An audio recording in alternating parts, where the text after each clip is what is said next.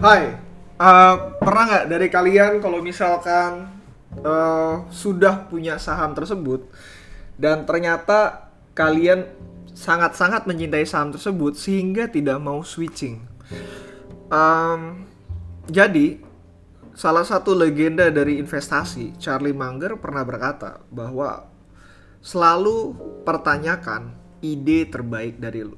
Oke, balik lagi dengan gue Bayu Tabusala di Ekonom Pemalas. Kali ini gue mau bahas soal hal tersebut, dimana di sela-sela ini juga gue ngerasa gue juga akan bercerita mengenai portofolio gue, dimana dua dari portofolio gue keluar dan akhirnya melakukan switching dengan saham atau perusahaan yang menurut gue jauh lebih baik dan akan menghasilkan keuntungan yang jauh lebih baik pula gitu. Dua saham ini adalah, pertama adalah Mark Dynamic, dan yang kedua adalah Integra atau Wood. Nah, dua saham ini menurut gue adalah best ideas yang gue punya, dimana gue menyimpan dengan waktu cukup sebentar karena gue merasa terjadi perubahan terhadap perusahaan tersebut. Kita bahas satu-satu dari Mark.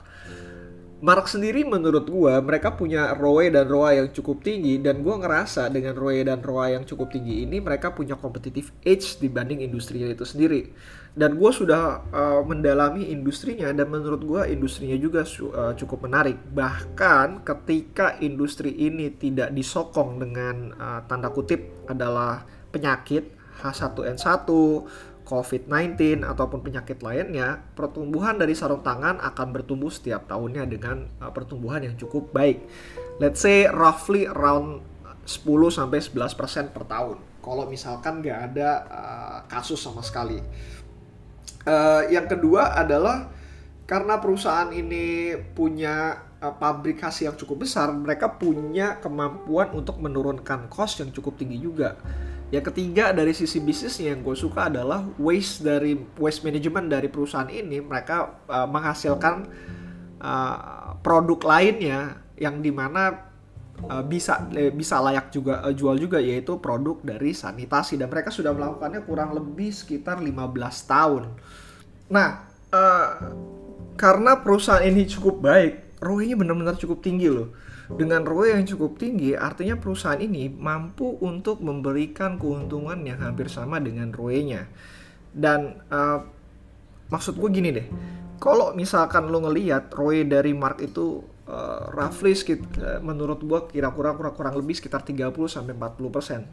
Lu tahan perusahaan ini cukup lama dengan keuntungan yang benar-benar, satu, mereka punya beberapa engine yang cukup baik, yaitu adalah better net profit margin, better gross profit margin. Itu yang pertama.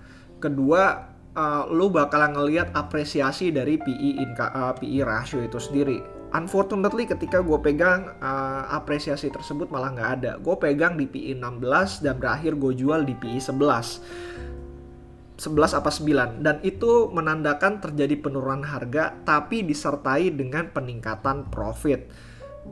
Ya gue nggak rugi-rugi amat lah, tapi gue berharap jauh lebih baik. Waktu pas gue pegang di P16 ketika terjadi apresiasi 2 kali apa 3 kali dari laporan keuangan, gue ngerasa bahwa PI-nya menjadi 11 dan menjadi cukup lebih murah lagi dibanding pertama kali gue pegang, dan tapi terjadi penurunan nilai dan akhirnya berakhir pada PI 9 ketika gue melakukan pelepasan pada Mark tersebut.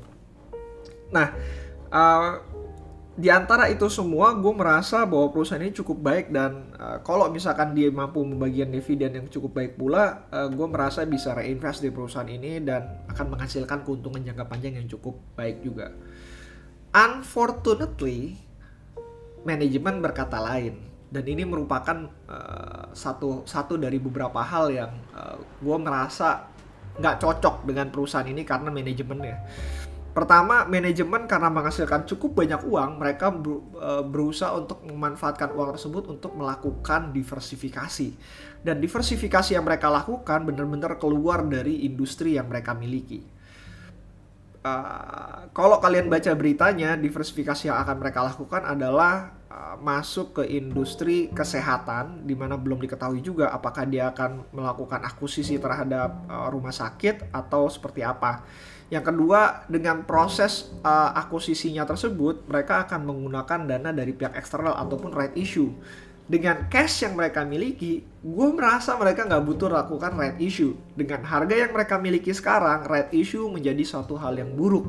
Kenapa mereka mau right issue pada harga yang cukup rendah seperti ini gitu? Dan ya udah, cashnya cukup banyak, harganya menurut gue cukup rendah, belum diapresiasi, dan mereka akan melakukan right issue dan cukup besar, sekitar 20% dari modal, dari saham yang ada. Jadi dilusinya ya cukup lumayan juga gitu. Dengan adanya diversifikasi yang tanpa kejelasan seperti ini, gue merasa untuk melakukan switching dari portofolio ini. Padahal perusahaannya cukup baik, dan gue ngerasa dengan perusahaan yang cukup baik ini, gue ngerasa bisa menghasilkan, mengumpulkan modal ya, tanda kutip, dari dividennya aja, dan untuk melakukan reinvestasi pada perusahaan tersebut ataupun pada perusahaan yang lain. Tapi manajemen ya tadi melakukan hal yang menurut gue tidak baik lah, tidak baik, karena right issue pada harga yang rendah, dan diversifikasi yang menurut gue bakalan memperburuk keadaannya. Ya, gue nggak tahu kalau misalkan bisa lebih baik ataupun lebih buruk. Tapi kalau misalkan lu nggak paham dengan industri di ranah sebelah, kenapa lu harus diversifikasi ke ranah sebelah? That's why gue keluar dari Mark. Yang kedua adalah dari Integra, yaitu Wood. Wood sendiri gue ngerasa karena pasar inflasi ini ya, inflasi yang ada sekarang, gue merasa karena inflasi hal tersebut, di US lebih tinggi dibanding Indonesia, apalagi sekarang inflasi terhadap bahan baku produksi itu jauh lebih tinggi dibandingkan inflasi pada harga konsumen.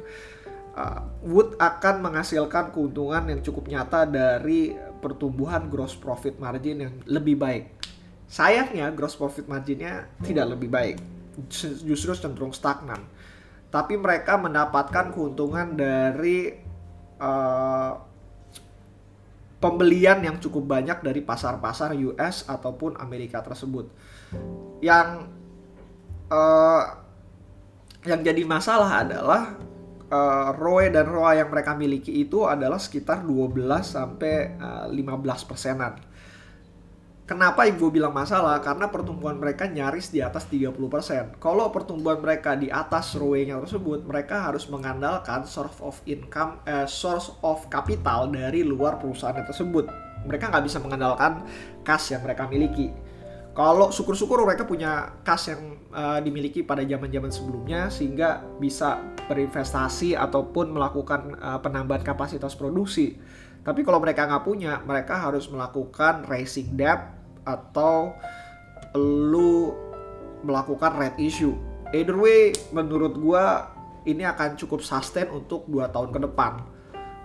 2 tahun ketika dari pertama kali gue investasi. Dan gue berharap dengan 2 tahun tersebut harga akan terapresiasi. Unfortunately, enggak juga. Gue rugi nyaris hampir 20% lebih di Integra ini. Karena gue beli di harga yang menurut gue fair aja gitu. Harganya fair, dengan pertumbuhan yang cukup baik, tapi tanpa adanya apresiasi. Dan gue ngerasa Integra ini competitive edge-nya akan habis mungkin dalam waktu kurang dari 1 tahun. Alasannya kayak tadi, mereka akan raising fund, dan benar-benar raising fund tersebut akan memakan dan menggerus dari keuntungan mereka. Nah, antara Integra dengan Mark, di Q1-nya terdapat sebuah kesamaan, yaitu adalah negatif cash flow. Pertama, dari Mark yang gua nggak suka dari Q1-nya adalah terjadi disparitas atau perbedaan yang cukup besar antara penjualan dan cash dari pelanggan yang cukup tinggi. Biasanya perbedaannya cukup tipis, kurang lebih gue bisa ngitung antara sebulan ataupun 2 bulan modal kerja. Tapi disparitas ini makin tinggi di Q1-nya dia. Berbeda dengan Wood karena pertumbuhan yang cukup tinggi sekali, sehingga menghasilkan cash flow from operationsnya benar-benar negatif. Dan kalau misalkan lo lihat, mereka harus melakukan raising fund dan itulah sumber dana dari perusahaan tersebut. Ada satu perusahaan yang punya pertumbuhan yang cukup tinggi juga di luar dari perusahaan Wood ini, yaitu adalah Sritex. Don't get me wrong, dua perusahaan ini, Wood dan Sritex ini, benar-benar gue suka. Tapi yang jadi masalah tadi, mereka dan pengalaman gue mengatakan bahwa kalau misalkan lo berkembang atau bertumbuh lebih cepat dibanding lu menghasilkan sumber uang tersebut, problem will happen. Dan itulah yang harus terjadi dan akan terjadi menurut gua dari perusahaan Integra ini. Lu benar-benar harus ngurusin workflow dari kapital lu dengan benar-benar cermat, atau lu akan kemakan dengan cost yang lu milikin pada saat tersebut. Bayangin ketika pertumbuhannya melambat, bagaimana cara Wood untuk membayar hutang tersebut gitu, membayar bunga dari hutang tersebut, bukan membayar pokoknya. Membayar pokok gue yakin dia akan punya, karena ketika perusahaan itu berbalik arah, cash flow dari operations akan cukup banyak meningkat, yang diakibatkan dari mereka akan menurunkan jadi jumlah kapasitas produksi mereka. So that's why dengan dua ide terbaik ini, gue merasa gue harus keluar karena gue menemukan opportunity yang lebih baik, dan gue mensimplifikasi dari apa yang gue miliki, model valuasi yang gue miliki, yaitu benar-benar melihat dari presence-nya dulu, bahwa lu mendapatkan opportunity yang benar-benar kalau Mohnis pernah bilang bahwa di kepala lu screaming to buy. Dan menurut gue perusahaan ini benar-benar screaming to buy, even ketika gue sudah mendeploy kapital gue nyaris sampai 50-60% dari ini, dan gue berharap ada 100% di perusahaan ini aja. Tapi gue harus stay humble bahwa gue punya pengalaman salah melakukan valuasi walaupun udah screaming to buy. And then gue menyisakan sedikit cash untuk masuk ke perusahaan lainnya. So that's it. Selalu pertanyakan ide terbaik lu, bahkan ketika perusahaan tersebut masih ada dalam genggaman lu. Apakah lu akan membeli perusahaan tersebut? Ketika Lilu pernah berkata bahwa apakah lu akan membeli perusahaan tersebut seandainya lu hanya memiliki kas saat ini dan lu dihadapkan dengan opportunity yang sama gitu pada saat hari itu. So kalau misalkan lu tidak menemukan hal tersebut, there is something wrong dengan tesis lu, dan lu harus menggali lebih dalam lagi, mencari lebih tahu dari perusahaan tersebut kenapa lu tiba-tiba merubah tesis lu dari membeli menjadi tidak membeli. That's it. Kalau ada pertanyaan, diskusi ataupun lainnya, lo bisa ke bisa ke email gua di bayutabusala@gmail.com atau ke Instagram gua @bayutabusala. DM aja. Gak banyak update soal dunia keuangan di Instagram gua, tapi I would like to discuss with you about investment ataupun anything fascinating about investment and investing. See you again next time. Bye.